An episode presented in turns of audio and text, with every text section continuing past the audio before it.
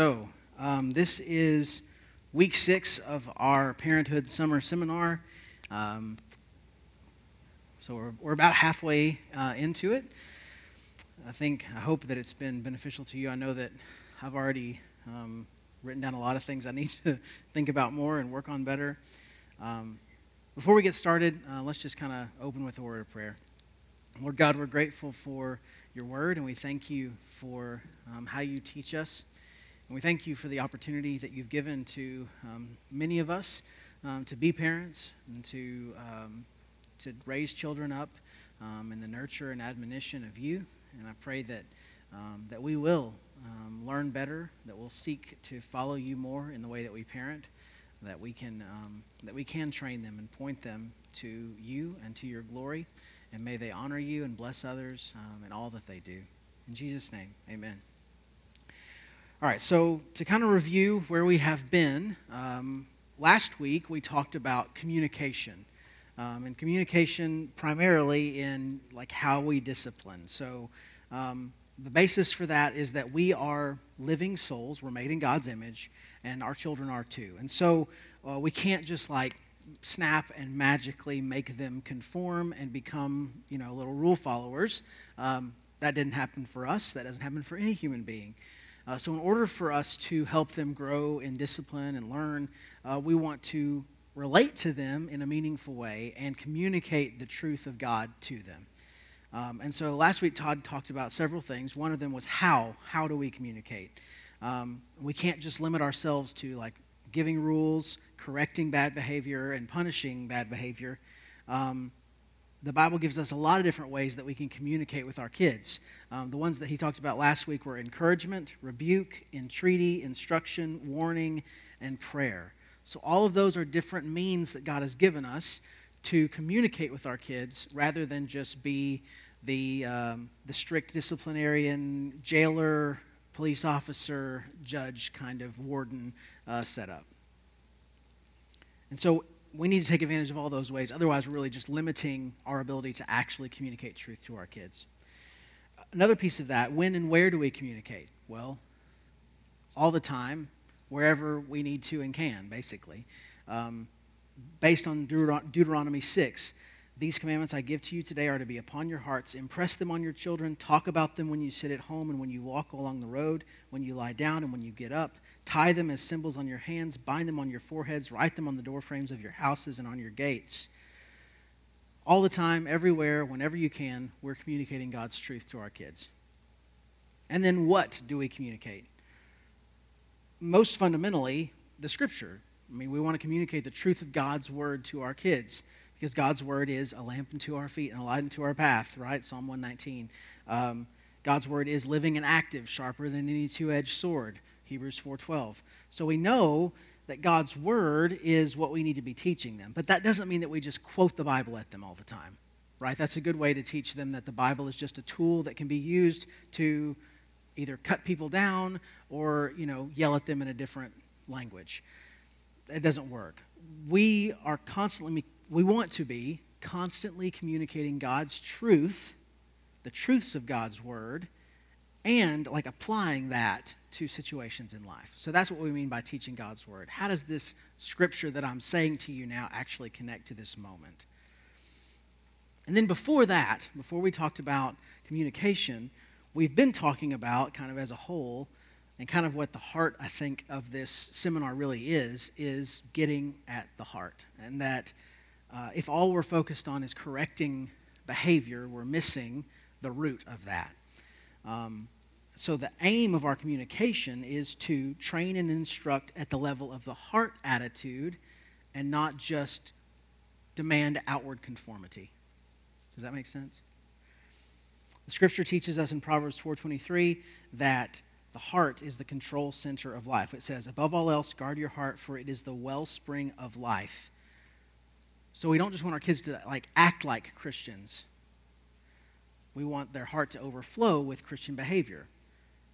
Oh, but there's a problem, right? We can't actually change their hearts. That is the work that only the Holy Spirit can accomplish. And so we instruct them, we entreat them, we show them, and we pray and wait for the moving of the Holy Spirit to actually transform a heart. And that brings us to what we're talking about this morning. Because while we wait for the heart to change, while we're praying that their heart will change, our kids are busy behaving, right? They're busy doing stuff. And we have to deal with that behavior, even if the heart attitude is a work in progress. And so at some level, there are times where we have to say, okay, we're going to do the right thing and wait for the heart attitude to catch up to that. And we have to guide and direct and discipline on that. So that's why the title of this morning is Obedience 101. What do you do when you can't get to the heart? All right, well, if you look on your outline, there where it says intro, the pursuit of our children's hearts, that's the primary focus of our parenting. We still have to deal with behavior. And so we can't just ignore their bad behavior because we know it's springing from a bad heart, right? It's the same way that a doctor wouldn't ignore your symptoms just because they know it has an underlying cause. Yes, we want to get to the underlying cause, but the symptoms are still there, so we still need to treat them. Children have to be reminded of the requirements of God's law. This is what God says. And part of that means they need to also just know how to live in the world. And living in the world means that you have to follow rules. There are laws. There are things that you have to do. You have authorities that you need to submit to. And so we have to teach and train them how to do that, even if the heart isn't changed. But in life, we recognize there are plenty of situations where whatever happens, circumstances, a kid's just being a kid, a sinful kid, and you have to temporarily set aside this whole idea of addressing the heart and just focus on the behavior. Maybe it's due to a particular urgent situation. The classic example, the kid standing in the middle of the road, right? You don't say to your 3-year-old, "My son, walk in wisdom. Why would you make such a terrible decision to stand in the middle of the road when the car is coming? Don't you see?" No, you tell them, "Get out of the road now." Right? You demand and you expect immediate obedience to save their life. It's not a moment for the heart. That's not maybe you could talk about the heart issue maybe later, but at that moment, it's all about obey right now. So that's one thing, is an urgent situation. Another occasion might be based on developmental stages, right? So just between a 2-year-old and a 3-year-old, based on behavioral studies and stuff like that, the average 2-year-old, 24-month-old kid can say about 250 words. The average 3-year-old, 36-month-old kid has about 1,000 words. That's a fourfold leap in ability to communicate. And so from the age of 2 to the age of 3, the ability to get at the heart is going to vastly improve, right? Because they can better express what they're feeling, what's going on in their hearts than they could at 2. And so we have to recognize that there's times in a kid's life where just calling them to obedience is all we can really do at that moment, and the heart talk can come later on.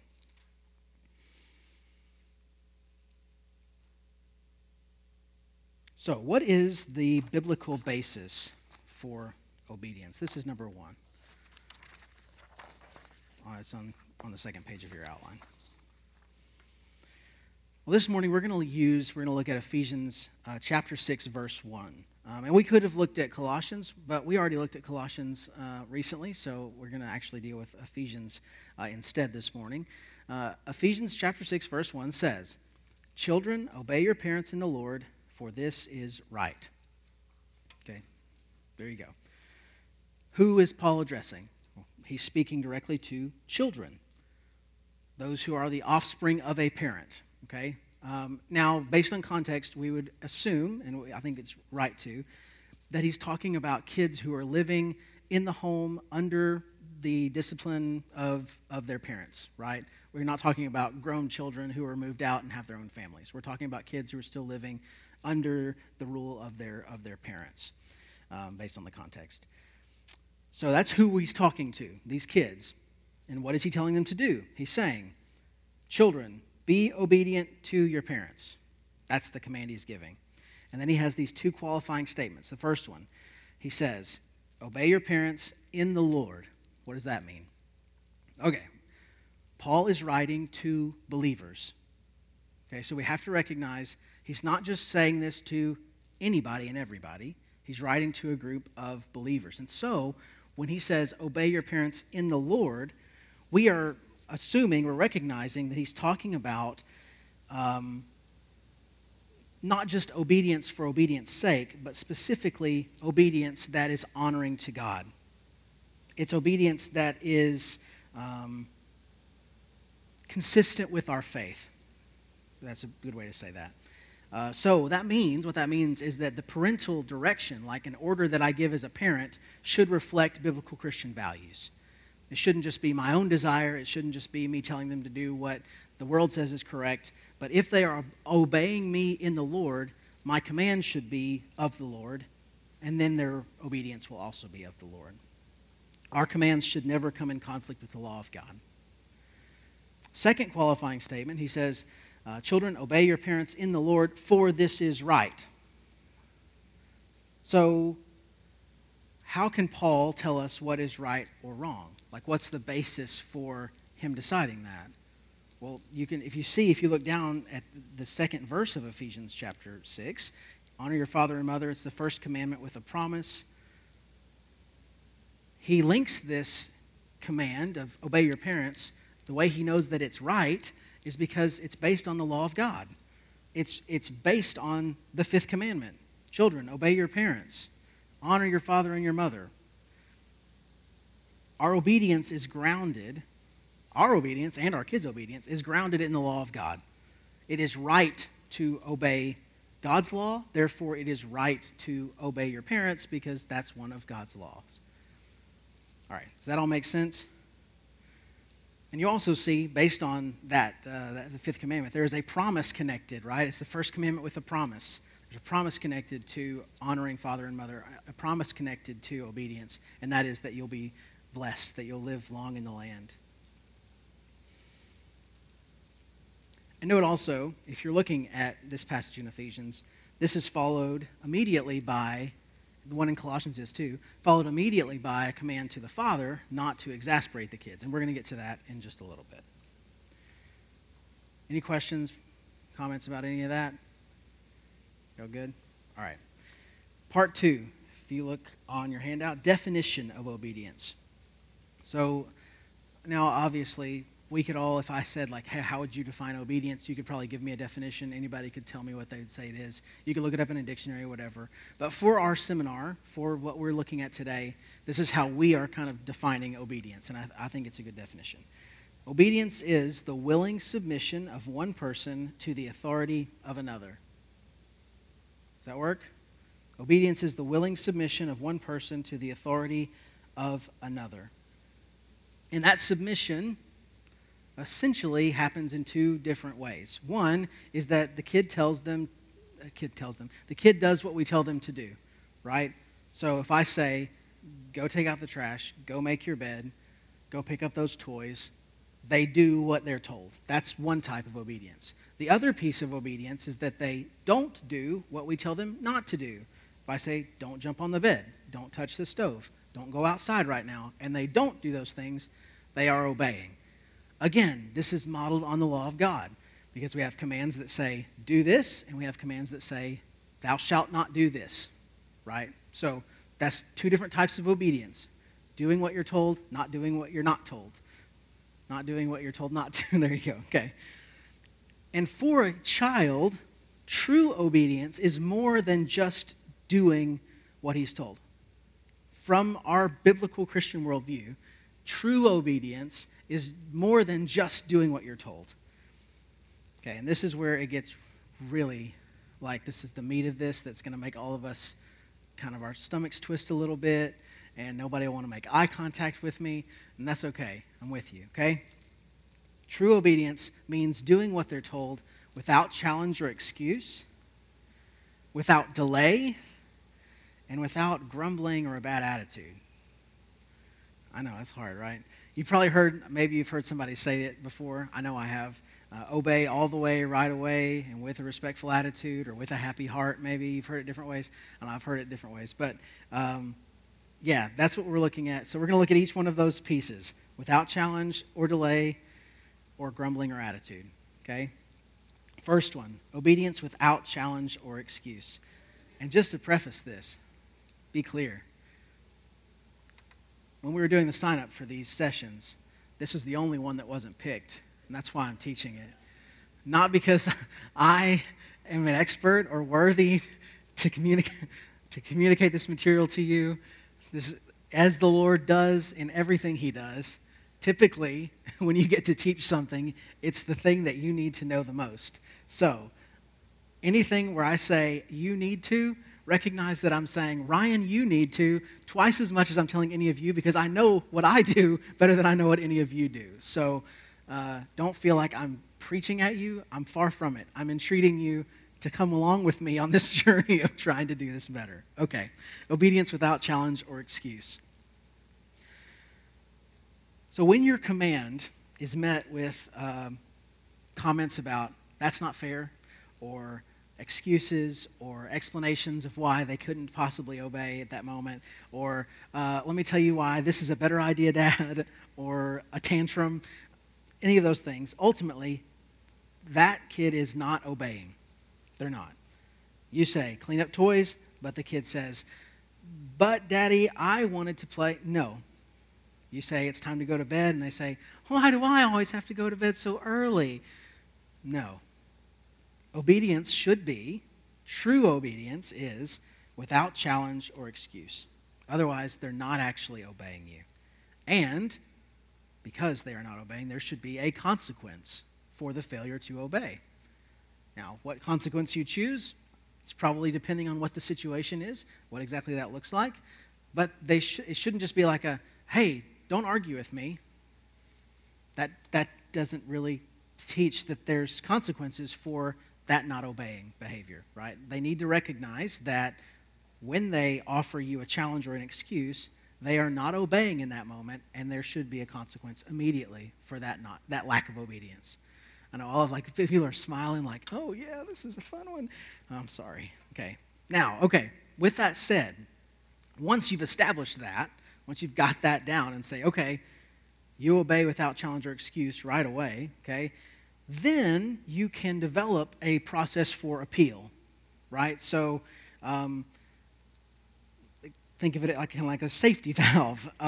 If a kid knows they have permission to appeal to your order, and they know that you will honestly consider what they have to say, okay, you can do that. Once you've already established that this is how it works, that you do it without challenge or excuse immediately. So, for example, let's just say normal thing in my house would be that around 7:30, 7:45, we say, all right, get cleaning up, go get ready for bed and all that kind of stuff, because we aim for 8 o'clock to do our family worship thing right before we go to bed, okay?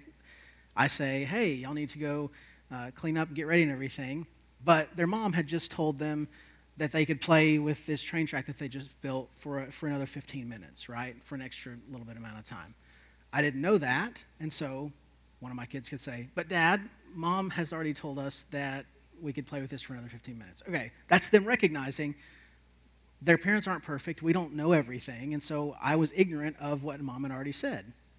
And so in that moment, they can appeal and say, can we just play? Mom said we could play with this for another 15 minutes. Is that okay? And unless I have a good reason why that doesn't work, okay, we can let that go. But that shouldn't be the general pattern. That shouldn't be every single time. The general pattern should be without excuse, without challenge, immediately. Do what you're told. Number 2 is obedience without delay.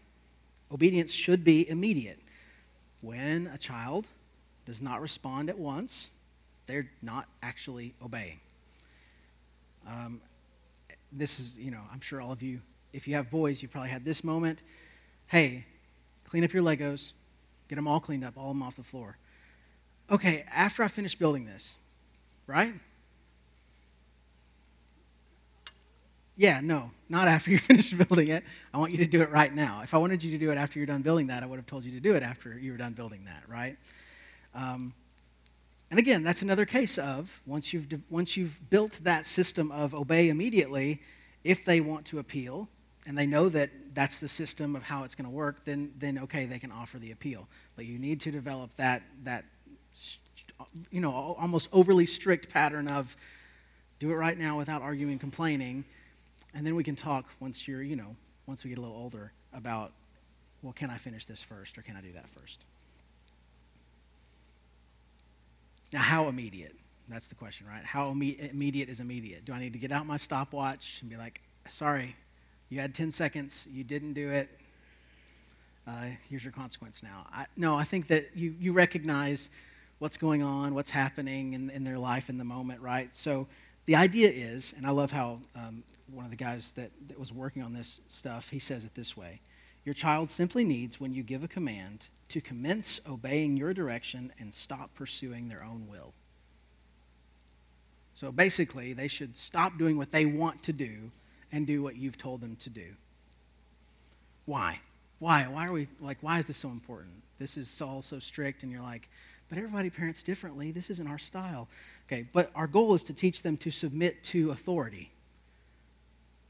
I mean, if you want your kid, when they're in the workforce, to be a bad employee, then sure, you can not teach them how to obey. If you want them, whenever they are older, to become an anarchist and lead a charge against the government, maybe you do want that, I don't know. But if that's what you want, then okay, then you can teach them to not obey. But if you want them to be a helpful, like, courteous blessing to their community, then teaching this type of obedience is key.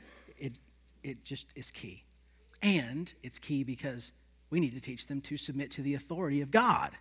If we don't teach them to do that, to submit to God's authority, they won't. So that's why. All right, third thing. Obedience should be without grumbling or complaining. This is kind of similar to the excuse piece, but not exactly. This is where we say obedience should be with a proper attitude. And this is why, if I were using that little phrase where it says, like, obey all the way, right away, and some people say with a happy heart. Like, I don't know if I would necessarily happy heart. You don't have to be happy about it. I'm okay with you not being happy about obeying in the moment, but I think it should be respectful, right? A respectful attitude. So obey all the way, right away, with a respectful attitude. When your kid follows through with the command and yet are complaining about it, whining about it, grumbling about it the entire time, they aren't actually obeying. Philippians 2:14 says, do everything without complaining or arguing. Again, as a parent, we are establishing a standard for what submission to authority looks like.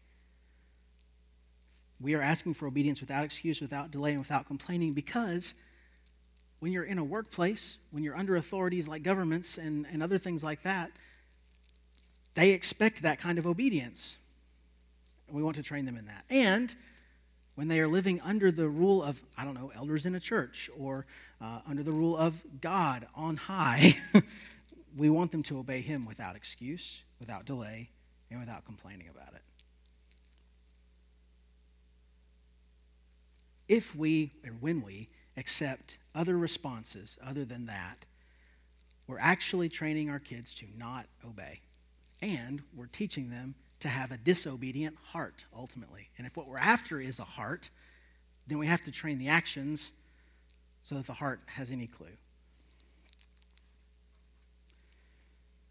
One practical tip, just in thinking about this, it might help to bring the child to you physically before you issue a command, because shouting across the house, a lot of times, you know, it's difficult for them to hear. They have a good excuse for why they didn't obey. I didn't understand what you said.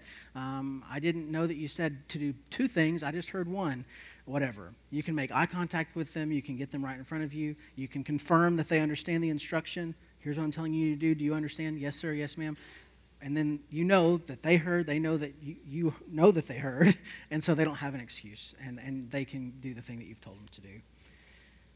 Now, for all of us, for me, if you have older children and haven't already done these three things perfectly, which you haven't, none of us have done them perfectly, but if you failed bigger than you may have hoped, that's okay. That doesn't mean you can't still work on them.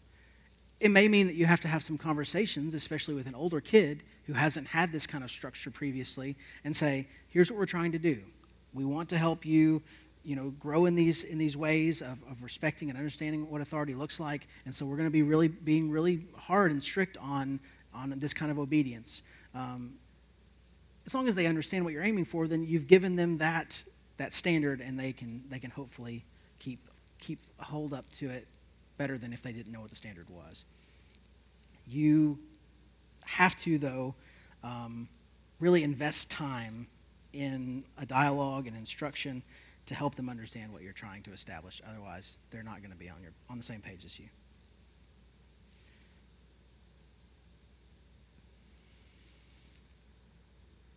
All right, now, we've talked a little bit so far. We've talked mainly about obedience kind of from the child's perspective. So it's like you need to obey right away, all the way, with a respectful attitude. This is what you need to do.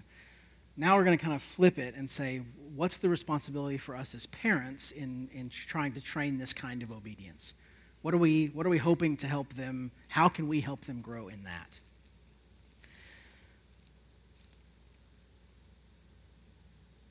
Remember, Paul's command to children in Ephesians and in Colossians was followed by that command to fathers, which I would say is probably a command to all parents in some sense, to not discourage or provoke is kind of the word that's used, I think, in most translations, not to provoke their children. So we need to consider, how can I best aid my children in growing in obedience and not hinder them or discourage or provoke them? And we're going to think about this in the form of 6 callings. And you can see them there on number 3 on your outline. So we have these 6 callings for how we teach obedience. First one is a call to consistency. Consistency is so vital. And this is one area that I'm sure all of you have noticed in your own parenting life. Like, oh, well, it seems like they're not doing as well with this or that. And it's probably because we haven't been very consistent in enforcing, right? Everybody's had that kind of experience. So we recognize that consistency is vital. So clear direction, consistent reinforcement are essential for obedience to actually work well. Part of that is because it actually hurts a child if you give a command and don't follow through. Because what they're learning is, I don't have to take your command seriously. When you say something, you don't really mean it. Your words are just empty threats that don't have consequences. And as long as you never follow through, and you don't, then I'll just keep doing what I'm doing, and you can yell at me and tell me to do other stuff, and it doesn't really matter. So we want them to see our commands not as threats, but as commands which have real consequences when they do not obey them. So that's a call to consistency. We need to keep the same standard all the time. That leads right into the next one, a call to the same standard. And this is really more like within the family, you and your spouse should have the same expectations, the same standards for obedience. The rules of the house should be the rules of the house. So if you have a rule about, don't touch dad's tools, but mom lets them, then, that doesn't work. It needs to be on the same page. And what that really means is that there needs to be communication between spouses. You need to talk about, okay, this is what our rules are. If I set up a new rule, I should tell Catherine immediately, hey, I made this rule with them today. I want to make sure that you know about it. If she does that while I'm gone at work or whatever, she should tell me, hey, we've made this new rule because this occasion came up and we realized we needed to do that. And that way you're on the same page, you know what the rules are, and you can reinforce them together.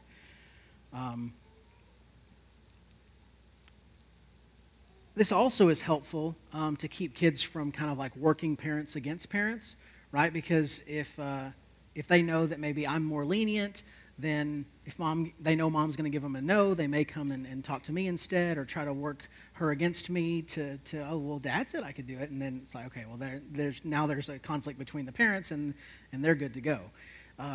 So having the same standards helps with that too. And I would think that it's also helpful to have the generally same standard for all the children in the home. Now, of course, elements like age or gender will have a role in kind of shaping some of that. I mean, obviously, a 16-year-old would have more freedoms than a 5-year-old would. But in general, I would say a 6- and 8-year-old should be able to expect that the same standards will apply to both of them in their home. And they should recognize that as they get older, whatever freedoms they're gaining are not necessarily that they're not still to follow the rules. It's that the rules have now included other behavior as well. Like you've expanded it some to deal with things that maybe weren't covered in the rule book for the 7-year-old, right? Driving isn't covered in the 7-year-old rule book. That makes sense? Should have the same standard. Third call is a call to training. And we talked a little bit about this last week with communication. We don't want to spend all of our time just correcting bad behavior. We should be training them in the midst of that correction. Part of that means having an idea of how we want to see them grow in obedience, which means knowing the kid. And so looking at it and saying, okay, this child has a problem with self-control. How can I help grow self-control in this child? Okay, I need you to sit still and just read a book for 30 minutes.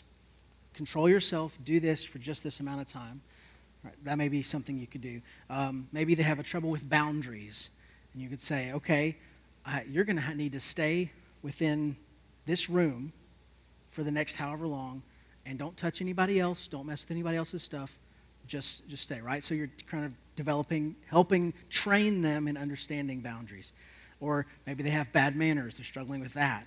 And you can say, if you see me talking to an adult, wait, don't speak to me at all, right? You can train them before the occasion comes up, train them in the right behavior so that you don't have to correct the bad behavior. Or when you do correct it, you've got a standard to hold them to. You know that I've trained you to do this way. Now, none of that's like in the Bible directly. This is just an issue of wisdom, prudence, like thinking through what does this kid need? What does my child in this specific instance need to help learn how to obey better? And that takes energy and time, of course.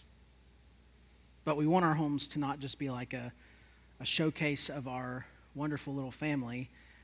We want it to be a place of training, a place of teaching, a place of growing, so that ultimately, like we've talked about, they're going out into the world as a blessing and as God-honoring blessings, and not as a problem for some employer to deal with. Fourth call is a call to encouragement. We all need encouragement. And so it's like, of course, our children need to be encouraged. And so we should strive to intentionally praise them when they do something right. It's easy to focus on oh, you didn't do that, oh, you didn't do that. Here's the correction, here's the consequence. But are we actively encouraging and praising when they do the right thing? Look for those moments where they are doing the right thing so that you can praise them and encourage them. Discipline restrains bad behavior, but encouragement reinforces good behavior, and so we don't want to spend all of our time just correcting. A lot of behavioral scientists have talked about the power of positive reinforcement, and that a positive reinforcement is generally more like encouraging in good behavior than a negative consequence would be. So that doesn't mean we don't ever have negative consequences. It just means we should also be giving equal time to positive reinforcement where we can. Pay attention to when they are doing something right and let them know that you saw it. Fifth call is a call to discernment. And this one's like, well, of course, yeah. Use wisdom in your parenting. Like, think about it. As believers, we want to follow Scripture. We want to do what God's Word has told us to do. But we have to recognize that if we look at, the details of every family, we're all different. Every child is different, every family is different, all the parents are different, the structure is different, the home life itself is different, everything is different. And so taking the Bible and saying, all right, here's what your family should look like, is kind of short-sighted, because there's a lot that goes into that. And it's not that clear that this is exactly what your family should look like. There's a lot of guidance, a lot of direction, a lot of helpful stuff in the Bible. But if it were super, super clear, I think that more people would all look the exact same, and we don't, because our kids are different. So we have to take those differences into account when we parent, and that requires getting to know each kid. What are their struggles? What are their strengths? What are the things that they're more tempted by? What are the things that they excel in? By knowing those things, we know better how to train, how to discipline, how to direct and correct.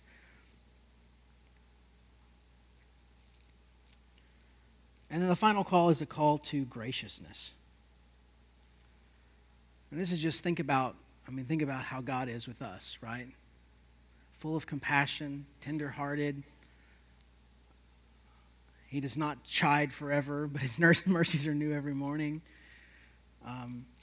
How tender is he? How does he respond to our sin? How patient is he? Right? We should be gracious to our children. So when we ask them, or when we tell them, hey, obey, do this thing, we should be thoughtful about what we're actually asking them to do. For example, and this has happened to me more than once, they spent all afternoon building this Lego creation. It's not quite done yet. And I come in and say, all right, clean up all the Legos. And I've already used the Lego example. That's a big thing in my house, okay? Am I really being thoughtful? Now, if I told them, they should obey. But am I being thoughtful about the hours that they just poured into this thing that they're creating to come in and say, clean it up now and I don't care? Right? So I could say, okay, well, you can leave that out and you can leave out the key parts that you need to finish it, and you can finish it tomorrow, just clean up everything else. Or I could say, okay, just finish it up and you can clean up when you're done. We're not meaning to be mean to our kids. We're not intentionally. None of us wants to be mean to our children. We are sometimes. We don't mean to. But in the middle of busy days, you're rushed, we often ask them to obey without really thinking about what that means for them in that moment. We're thinking I'm going to do this thing of setting up my strict rules and not considering that they are people with hearts and feelings and emotions. And there are times where we say, that doesn't really, at this moment, your feelings, you need to work on controlling your feelings and you just need to obey. But there are other times where we say, okay, is this really the best for my child at this moment, for me to hurt them in this way with what I'm telling them to do? So just be thoughtful, gracious, considerate of your children when you're asking them to obey.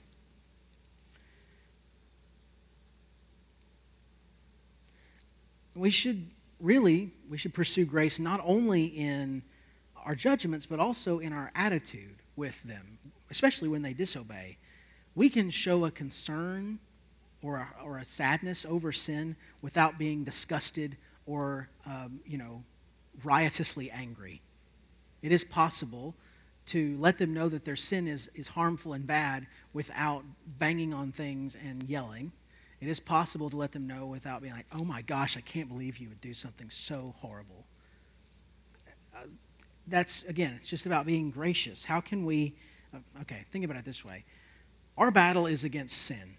Our kids' battle ultimately is against their sin. And so when they sin, if we take it personally every time, we're really kind of just neglecting the fact that the sin is against God, and we should be longing for that sin to be forgiven and for them to be killing it, just as much as we're longing for that in our own life, rather than being hurt and disgusted by it against us. I don't know if I said that well, but just something to think about.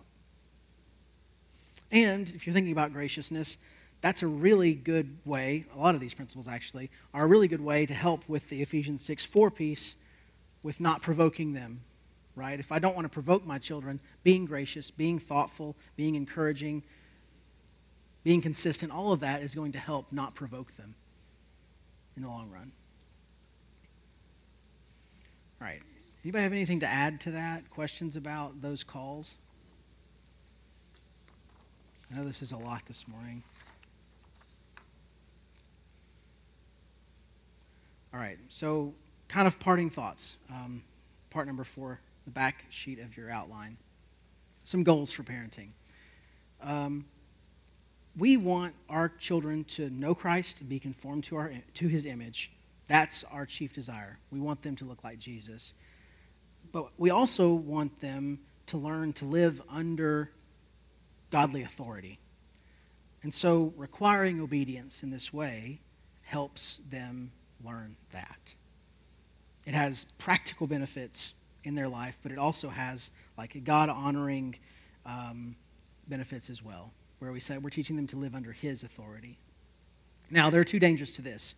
You could walk away extremely legalistic. After what we've talked about today, you could say, all right, you get with your spouse and you say, we're going to bring down the gauntlet. And these kids, it's no holds barred. Like, we're going to take them out. This is going down. They're going to learn how to obey this week. It's happening. And you could allow nothing else. It could just be like hardcore, do the rules right now. And you could become extremely legalistic and really hurt your kids. We forget that kids get tired, that they accidentally spill milk, that they, right, all these things that are exceptions to our hardcore rules. And God graciously gives us warnings. God graciously withholds punishment from us. He's compassionate and kind to us continually. So that's one end. You may go to that, or you may say, okay, I heard what Ryan said this morning, but he also said it's all about the heart, so we'll just forget about the rules thing, and we'll just be like, hey, baby, what's going on right now? Why are you feeling this way? And you could just have lots and lots of conversations about what the kid's feeling, never enforce any rules, and when they get older, they won't know what rules look like, how to follow them at all. Both those things have to happen. Rules need to happen, conversations need to happen, but if you trend one way or the other, then we're ultimately giving our children a disservice, and we're not teaching them what living under godly authority looks like. So, don't forget. Stop, step back. God's grace is sufficient to help you do this. You may be thinking, I'm failing at every single piece of it. I've done none of this right. I'm totally lost. I've totally failed. I'm never going to measure up. God's grace is just as sufficient to help us be parents as it is to save us. And so, trust Him, work on it, grow in it, talk with your spouse about it, and we know that He is faithful to help us, each and every one of us, be better parents and to guide them better towards Him. Thank y'all.